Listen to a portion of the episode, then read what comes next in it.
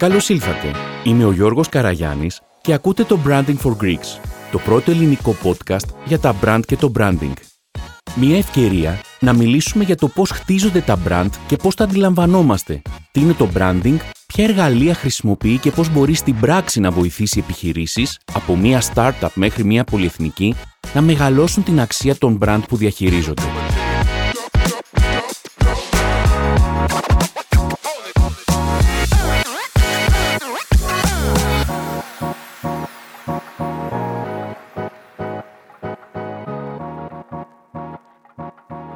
Φίλες και φίλοι, καλημέρα. Καλώς ήρθατε σε άλλο ένα επεισόδιο του Branding for Greeks.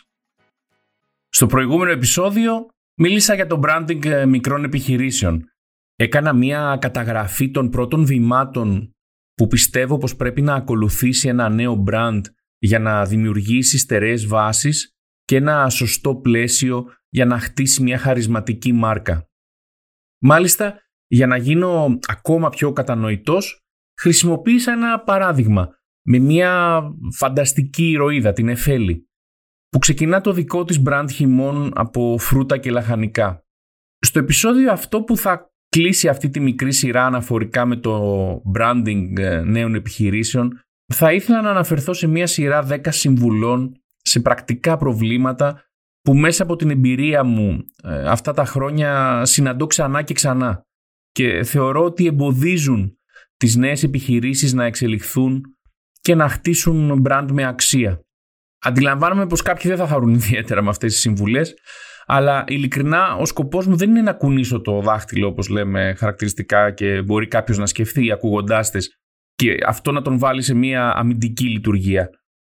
Θέλω πραγματικά να βοηθήσω νέες προσπάθειες να αποβάλουν παθογένειες που έχουν να κάνουν με προβληματικές νοοτροπίες που κουβαλάμε όλοι μας ενδεχομένως λίγο ή πολύ και που θα δώσουν πραγματικά μια σωστή δυναμική στη μάρκα τους και την ευκαιρία στο δημιούργημά τους να σταθεί στα πόδια του δυνατά. Τι θα έλεγα λοιπόν στην Εφέλη αν ήταν μια καλή μου φίλη, είχαμε συναντηθεί για έναν καφέ και μου ζητούσε κάποιες συμβουλές πριν ξεκινήσει.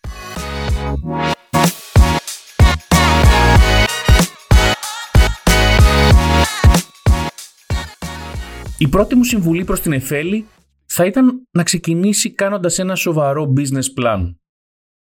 Δυστυχώς ένα πολύ μικρό ποσοστό, πάρα πολύ μικρό ποσοστό ε, επιχειρήσεων έρχονται σε εμάς έχοντας φτιάξει ένα σωστό business plan. Όλα είναι υπολογισμένα στο περίπου. Αυτή η προσέγγιση είναι η σίγουρη συνταγή για την αποτυχία. Ένας πολύ μεγάλος αριθμός επιχειρήσεων κλείνουν μέσα στα πρώτα τρία χρόνια λειτουργίας τους και κατά τη γνώμη μου αυτό οφείλεται σε μεγάλο βαθμό σε αυτό το λάθος. Οι πρώτες εκπλήξεις από έναν περίπου, όπως είπα, σχεδιασμό δεν αργούν να φανούν.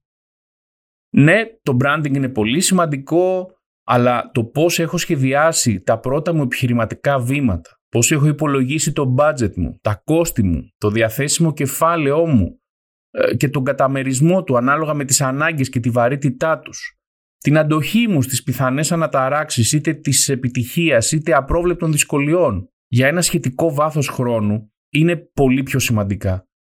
Τι να κάνω αν έχω μια τέλεια σχεδιασμένη ταυτότητα, αν δεν έχω υπολογίσει σωστά το κόστος του προϊόντος μου στο ράφι, αν δεν έχω βεβαιωθεί για την απρόσκοπτη προμήθειά μου σε πρώτες ύλες ή δεν έχω υπολογίσει το κόστος της επικοινωνίας για το λανσάρισμα της μάρκας μου.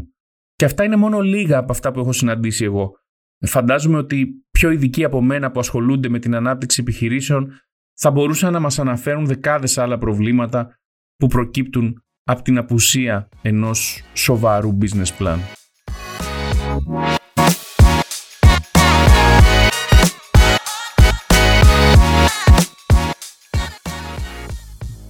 Συμβουλή δεύτερη. Αφήστε τη δουλειά να την κάνουν οι ειδικοί.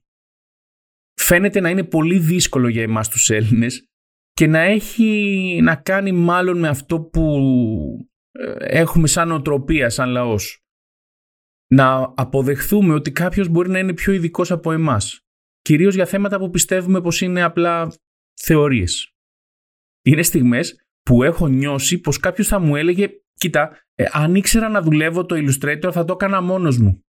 Φανταστείτε λοιπόν τι πιστεύει για το κομμάτι της στρατηγικής, που για αυτόν ήταν απλά μια παρουσίαση στο PowerPoint. Ε, βλέπετε άλλωστε το PowerPoint το γνωρίζει, όπως γνωρίζει και ένα δακτυλογραφείο άλλωστε. Οκ, okay, η παραπάνω διαπίστωση ακούγεται κωμικοτραγική, αλλά είναι μια θλιβερή πραγματικότητα και η οποία μου είναι πολύ δύσκολο να την αντιληφθώ, ειδικά όταν μιλώ με νέους ανθρώπους που έχουν κάνει σοβαρές σπουδές και στην Ελλάδα και στο εξωτερικό και έχουν καταλάβει την αξία της εξειδίκευσης του σχεδιασμού και το βάθος και τον κόπο που μπορεί να έχει η μελέτη, η ανάλυση, καταγραφή δεδομένων και πληροφοριών με στόχο τη δημιουργία στρατηγικής. Προφανώς και υπάρχουν περισσότερο και λιγότερο καλοί επαγγελματίες. Σε γιατρό πάμε και συνήθως αναζητούμε και μία δεύτερη και μία τρίτη γνώμη. Αλλά ακόμα και ο γιατρός που πιστεύουμε ότι δεν είναι τόσο καλός, ξέρει περισσότερα από εμάς. Ε, δεν είναι και πολύ σωστό να του υπαγορεύσουμε τη φαρμακευτική αγωγή που πιστεύουμε ότι μας ταιριάζει.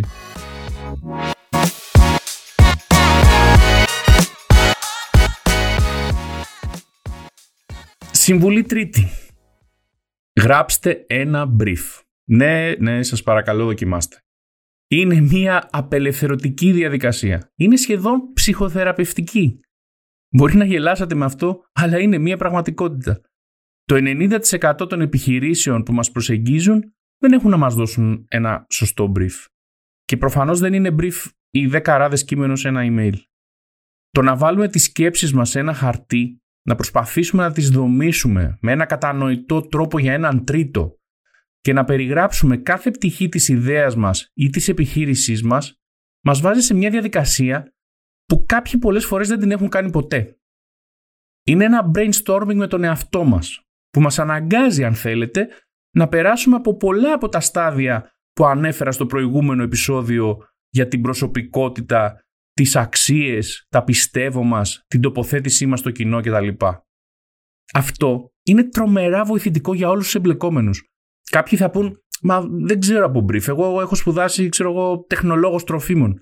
Ακόμα και σε αυτή την περίπτωση μπορεί να κάνετε μια γρήγορη αναζήτηση στο διαδίκτυο, να βρείτε templates που θα σας καθοδηγήσουν και να δομήσετε ένα σωστό brief πατώντας πάνω τους. Αυτό ήταν λοιπόν. Ήδη ακούω συναδέλφους να τρομάζουν και να γελάνε. Όχι, προφανώς και δεν είναι αυτό. Είναι όμως μία αρχή. Είναι πολύ καλύτερη από δέκα αράδες σε ένα mail ή ακόμα και τίποτα. Πάρτε μετά αυτές τις σκέψεις και φτιάξτε το brief μαζί με την εταιρεία που θα επιλέξετε. Μην βιαστείτε να δείτε λύσεις. Καθίστε μαζί με τους ειδικούς, τους συνεργάτες που επιλέξατε και ορίστε το πρόβλημα, αναζητήστε το γιατί και μετά θα έρθει και το πώς. Γιατί για να λύσεις ένα πρόβλημα πρέπει να έχεις ορίσει και να έχεις καταλάβει καλά ποιο είναι το πρόβλημα.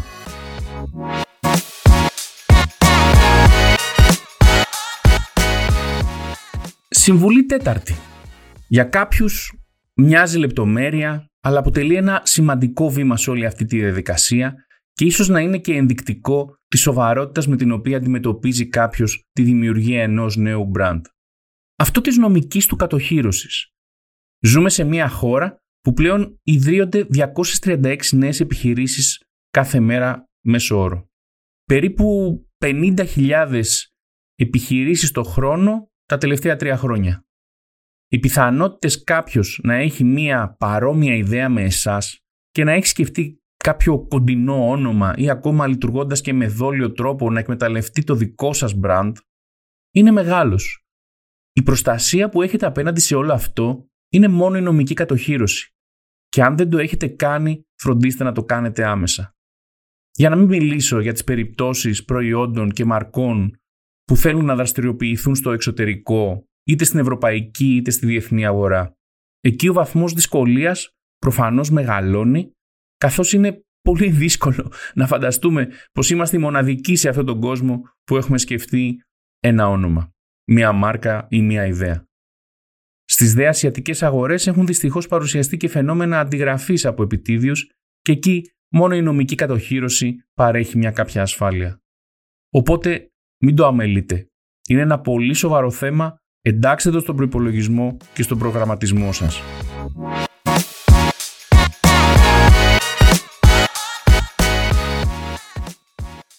Συμβουλή πέμπτη. Βρείτε ένα συνεργάτη που να μπορείτε πράγματι να χτίσετε μια σχέση εμπιστοσύνης. Αυτή τη στιγμή στην ελληνική αγορά υπάρχουν πολλά γραφεία με πολύ υψηλό επίπεδο στη δουλειά τους.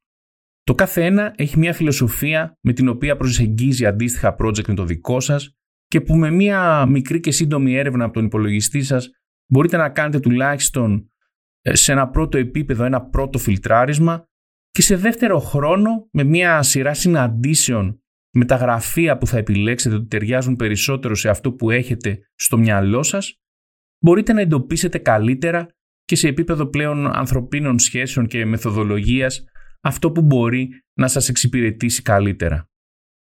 Σκεφτείτε ότι ειδικά αν δεν μπείτε στη διαδικασία, όπως είπαμε και στο προηγούμενο επεισόδιο, να κάνετε ένα brand manual, γιατί μπορεί να είναι ένα κόστος που να μην αντέχετε στην αρχή, η ύπαρξη ενός μόνιμου συνεργάτη θα σας προφυλάξει από κακοτοπιές και στην ουσία θα σας δώσει άτυπα ένα manual, καθώς ο συνεργάτης σας, θεωρητικά πάντα, θα προσπαθεί να κρατήσει την αισθητική σας μέσα σε ένα πλαίσιο που εσείς και εκείνος έχετε συμφωνήσει από κοινού.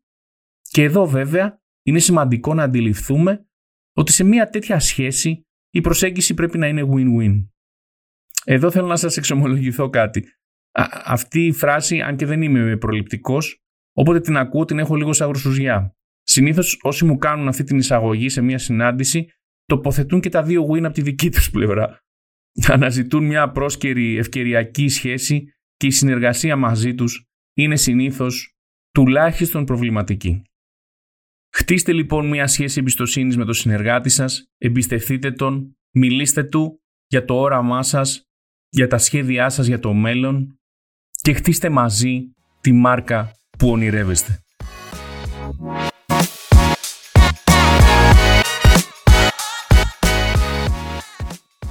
Συμβουλή έκτη. Δώστε μεγάλη σημασία στην εμπειρία του κοινού σας. Οι μικρομεσαίες επιχειρήσεις χτίζουν σχέσεις με το κοινό τους και βασίζονται σε αυτές. Οι σχέσεις αυτές χτίζονται μέσα από τις εμπειρίες που έχουν με αυτό. Είναι φορές που έχω δει να μην δίνει κανείς μεγάλη σημασία σε αυτό το κομμάτι. Είναι οι περιπτώσεις που ο κόσμος θεωρεί ότι έχοντας φτιάξει ένα σωστό και ωραίο προϊόν είναι αρκετό για να προχωρήσει και ξεχνάει να κοιτάξει την άλλη πλευρά της όχθης, το κοινό του, το τι αισθάνεται, τι χρειάζεται, πώς αλληλεπιδρά καθημερινά με τη μάρκα μας. Είπαμε και στο προηγούμενο επεισόδιο ότι τα brand αυτή τη στιγμή χτίζονται από κοινού με το κοινό τους. Τι σημαίνει αυτό στην πράξη? Οτιδήποτε μοιράζονται από το δικό μας brand online αφορά την εμπειρία που είχαν μαζί του. Πρέπει λοιπόν να δούμε πώς μπορούμε να κάνουμε την εμπειρία αυτή πιο εύκολη, πιο ευχάριστη και πιο ουσιαστική. Μια κακή εμπειρία είναι σχεδόν σίγουρο ότι κάποιος θα τη μοιραστεί στα κοινωνικά δίκτυα, ενώ είναι αρκετά πιο δύσκολο να μοιραστεί μια καλή εμπειρία. Κοινώς, πρέπει να προσέξετε όλα εκείνα τα στοιχεία που μπορούν να οδηγήσουν το κοινό σας σε μια δυσάρεστη στιγμή με τη μάρκα σας, την οποία θα μπει στη διαδικασία να τη μοιραστεί με τους φίλους του. Αναζητήστε οι ίδιοι πρώτοι τα σημεία που μπορεί να δυσκολεύουν την εμπειρία των χρηστών της μάρκας σας. Μήπως το site σας δεν είναι σωστά σχεδιασμένο για κινητές συσκευές? Μήπως η διαδικασία του να πληρώσει κάποιος το e-shop σας είναι δύσκολη? Μήπως υπάρχουν ψηλά γράμματα στην πολιτική επιστροφών που θα τον δυσαρεστήσουν? Μήπως η συνάντηση με έναν υπάλληλό σας δεν ήταν ευχάριστη? Ή οι απαντήσεις του τηλεφωνικού σας κέντρου είναι ψυχρές, τυπικές και απόμακρες? Υπάρχουν τόσα σημεία που κανείς πρέπει να προσέξει, αλλά και τόσα σημεία που μπορεί να βελτιώσει. Μια ιδιόχειρη επιστολή ε, με μια προσφορά την ημέρα των γενεθλίων του. Ένα μικρό δώρο από εκεί που κανείς δεν το περιμένει. Και τόσες άλλες ιδέες ανάλογα με τη μάρκα σας που μπορούν να απογειώσουν την εμπειρία της. Συμβουλή έβδομη. Δώστε μεγάλη σημασία στην ψηφιακή σας παρουσία.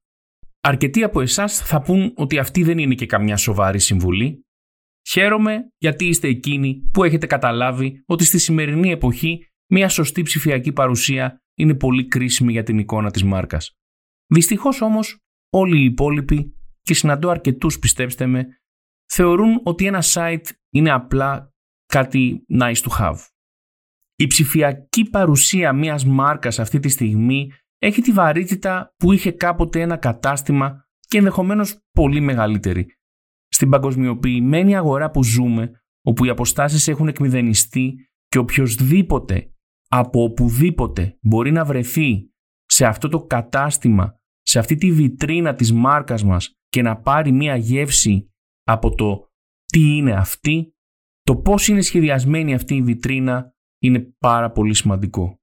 Είναι ίσως το πρώτο σημείο επαφής που θα έχει το κοινό μας με τη μάρκα, καθώς είναι η πρώτη κίνηση που κάνουμε όλοι μας όταν μας μιλάνε για ένα καινούριο προϊόν, για μια καινούρια υπηρεσία και αμέσως σηκώνουμε το κινητό μας για να το αναζητήσουμε στο Google ή στα κοινωνικά δίκτυα.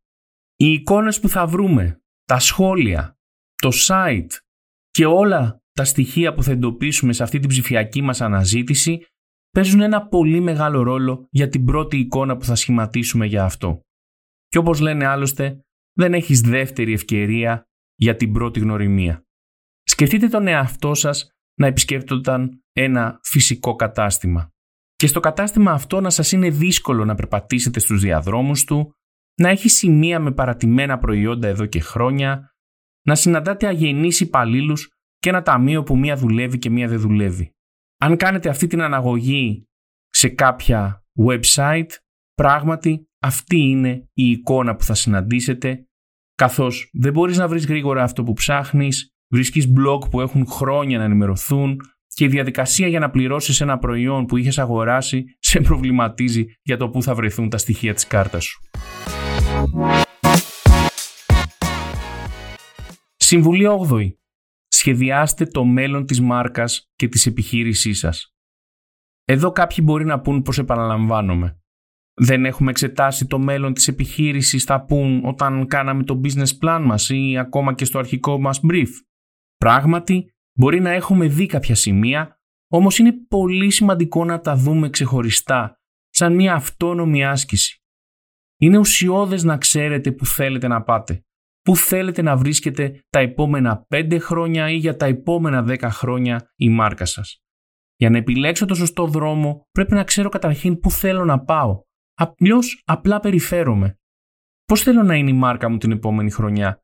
Τι θέλω να προσφέρω στο κοινό μου τη μεθεπόμενη? Πόσα προϊόντα θα έχω αναπτύξει σε τρία χρόνια? Θα έχω μπει σε καταστήματα? Θα έχω κάνει νέες συνεργασίες? Θα έχω εκδώσει ένα περιοδικό? Θα κάνω ενέργειες εταιρικής κοινωνικής ευθύνης? Θα συνεργάζομαι με μικρούς παραγωγούς? Όλα αυτά και ακόμα περισσότερα, προφανώς ανάλογα με τη μάρκα και τις ανάγκες, είναι ένα κομμάτι του μελλοντικού σχεδιασμού, το οποίο σας βάζει σε ένα πλαίσιο για τα επόμενα βήματα, ώστε να ξέρετε πώς πρέπει να προχωρήσετε και αυτό θα διευκολύνει τις επιλογές και τις αποφάσεις σας. Συμβουλή ένατη. Δώστε στη μάρκα σας το χρόνο που χρειάζεται για να φτιάξει τις δικές της ρίζες και στηρίξτε τη. Ένα από τα κλασικά προβλήματα που συναντάω είναι η ανεπομονησία. Αρκετοί πιστεύουν πως κάνοντας μια καινούρια επένδυση, πιστεύουμε πως αυτή θα αποδώσει άμεσα.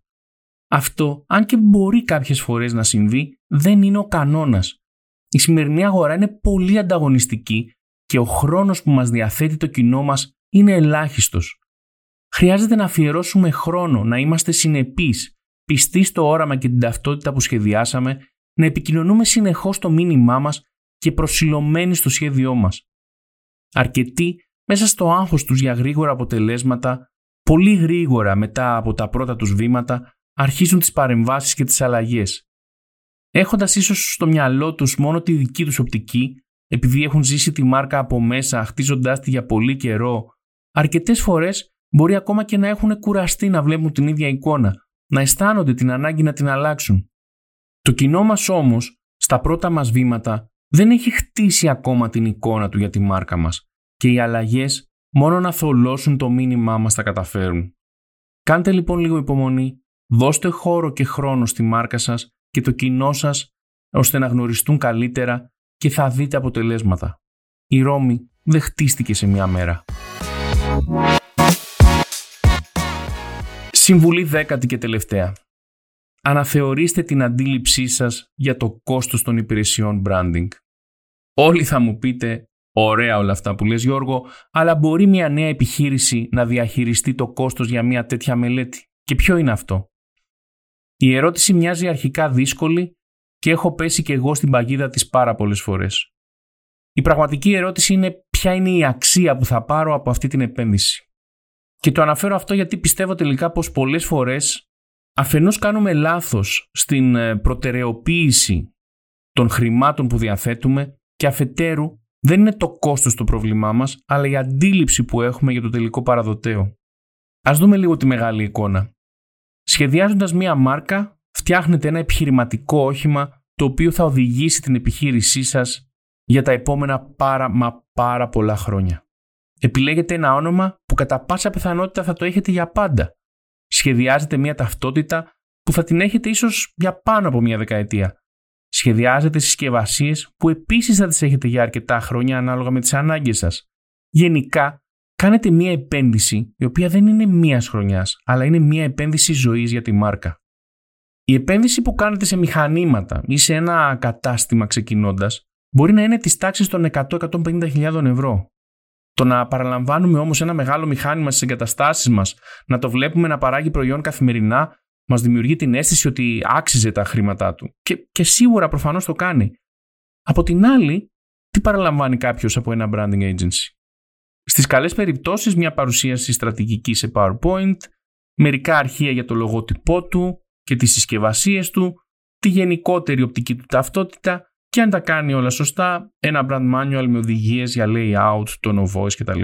Όλα αυτά τα βάζει σε ένα folder στον υπολογιστή του και αισθάνεται ότι κάπου εκεί τελείωσε. Το μυαλό μας δυσκολεύεται να αξιολογήσει τη διαφορά. Πρέπει να σκεφτούμε αναλυτικά για να το καταλάβουμε. Οκ, okay, το μηχάνημα σίγουρα άξιζε τα λεφτά του, όμως είναι μια αξία που σιγά σιγά φθήνει, μειώνεται. Ένα μηχάνημα έχει φθορές, συντήρηση, βγαίνουν καινούρια μηχανήματα πιο εξελιγμένα που η επιχείρηση μπορεί να χρειαστεί να αποκτήσει κτλ. Στη μάρκα μας όμως αυτό δεν θα συμβεί. Πρώτον, κάνει την ίδια δουλειά με το μηχάνημα της παραγωγής που έχουμε στις εγκαταστάσεις μας, αλλά με έναν άλλο τρόπο.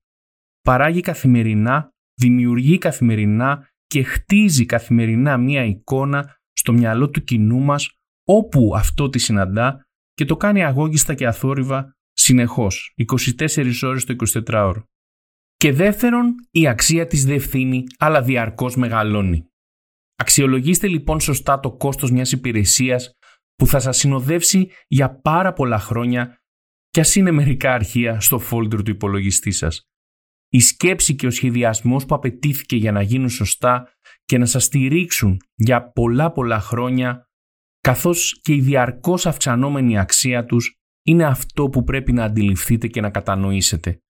Άλλωστε νομίζω ότι τα ποσά που αυτή τη στιγμή συναντάμε στην ελληνική αγορά είναι πάρα πολύ προσιτά. Και είμαι σίγουρος ότι όταν αντιληφθείτε την απόδοση που θα έχει αυτή η επένδυση που κάνετε και που είναι σχεδόν σίγουρα μεγάλη, τέτοια μάλιστα που μπορεί να σας εκπλήξει, πιστεύω πως θα συμφωνήσετε μαζί μου ότι το κόστος αυτών των υπηρεσιών να είναι ενδεχομένως και μικρό.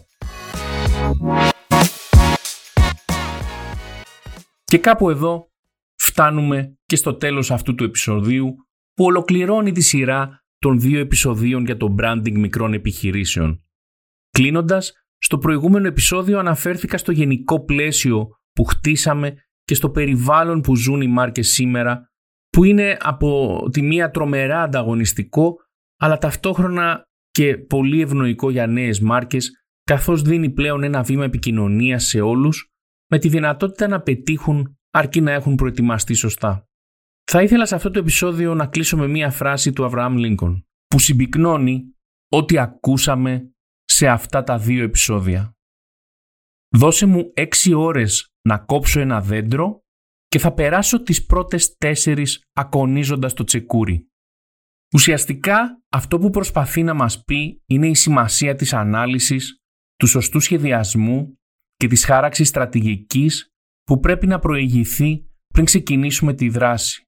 Στη συγκεκριμένη περίπτωση, την ανάπτυξη μιας επιχείρησης. Αυτή είναι η ουσία όσων ακούσατε σε αυτά τα δύο επεισόδια και το μεγαλύτερο πρόβλημα που κρύβεται πίσω από πολλές αποτυχίες μας. Τη δυσκολία μας να ξεκινήσουμε με κάποιο δομημένο σχέδιο που θα του αφιερώσουμε το χρόνο που του χρειάζεται. Πιστεύω πως έχει να κάνει και με την ιδιοσυγκρασία μας σαν λαός. Ενθουσιαζόμαστε και απογοητευόμαστε εύκολα. Είμαστε παρορμητικοί και μάθαμε να αποδίδουμε στην τύχη, στη μοίρα ή στο Θεό την καλή ή κακή έκβαση των επιλογών μας, παραμερίζοντας την αναλυτική σκέψη και το σχεδιασμό. Από την άλλη, η πιο αγγλοσαξονική, ας το πούμε, νοοτροπία και σκέψη είναι πιο κοντά σε αυτό που μας περιγράφει ο Αβραάμ Λίνκον. Λιγότερο παρορμητική, περισσότερο αναλυτική και προσχεδιασμένη, και η τύχη ή ο Θεός δεν επηρεάζουν το αποτέλεσμα των επιλογών μας. Οπότε, μην ξεχνάτε, ένα καλά ακονισμένο τσεκούρι θα κόψει το δέντρο πολύ πιο γρήγορα. Γι' αυτό μην παραμελήσετε αυτό το κομμάτι της δουλειάς, καθώς είναι το σημαντικότερο. If you fail to plan, you plan to fail, όπως λένε. Σας ευχαριστώ πολύ που ήσασταν μαζί μου σε αυτό το επεισόδιο του Branding for Greeks. Ελπίζω να πήρατε κάτι χρήσιμο από αυτό και σας εύχομαι καλή συνέχεια σε ό,τι κάνετε.